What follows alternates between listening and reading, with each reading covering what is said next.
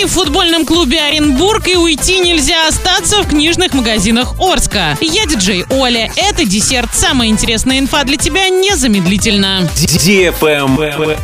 News. Футбольный клуб Оренбург укрепился двумя игроками из других клубов ФНЛ. За газовиков теперь будут играть нападающий Дмитрий Воробьев и защитник Александр Масловский. Дмитрий Воробьев – российский нападающий, воспитанник футбольного клуба «Краснодар». Ему 23 года. В Оренбург переходит из клуба «Волгарь Астрахань», где отыграл полтора сезона. Стоимость этого трансфера неизвестна, при этом его трансферная стоимость оценивается в 450 тысяч евро. Александр Масловский – российский защитник, воспитанник футбольного клуба «Енисей Красноярск». Ему 29 лет. В Оренбург он переходит из клуба «Иртыш Омск», где он отыграл 7 последних сезонов и был капитаном команды. Стоимость этого трансфера также неизвестна, при этом его трансферная стоимость оценивается в 300 тысяч евро. Футбольный клуб Оренбург ушел на зимнюю паузу на третьем месте в турнирной таблице ФНЛ. Сейчас газовики отстают от лидера на 4 очка. В январе команда отправится в Турцию для проведения тренировочных сборов. Трэш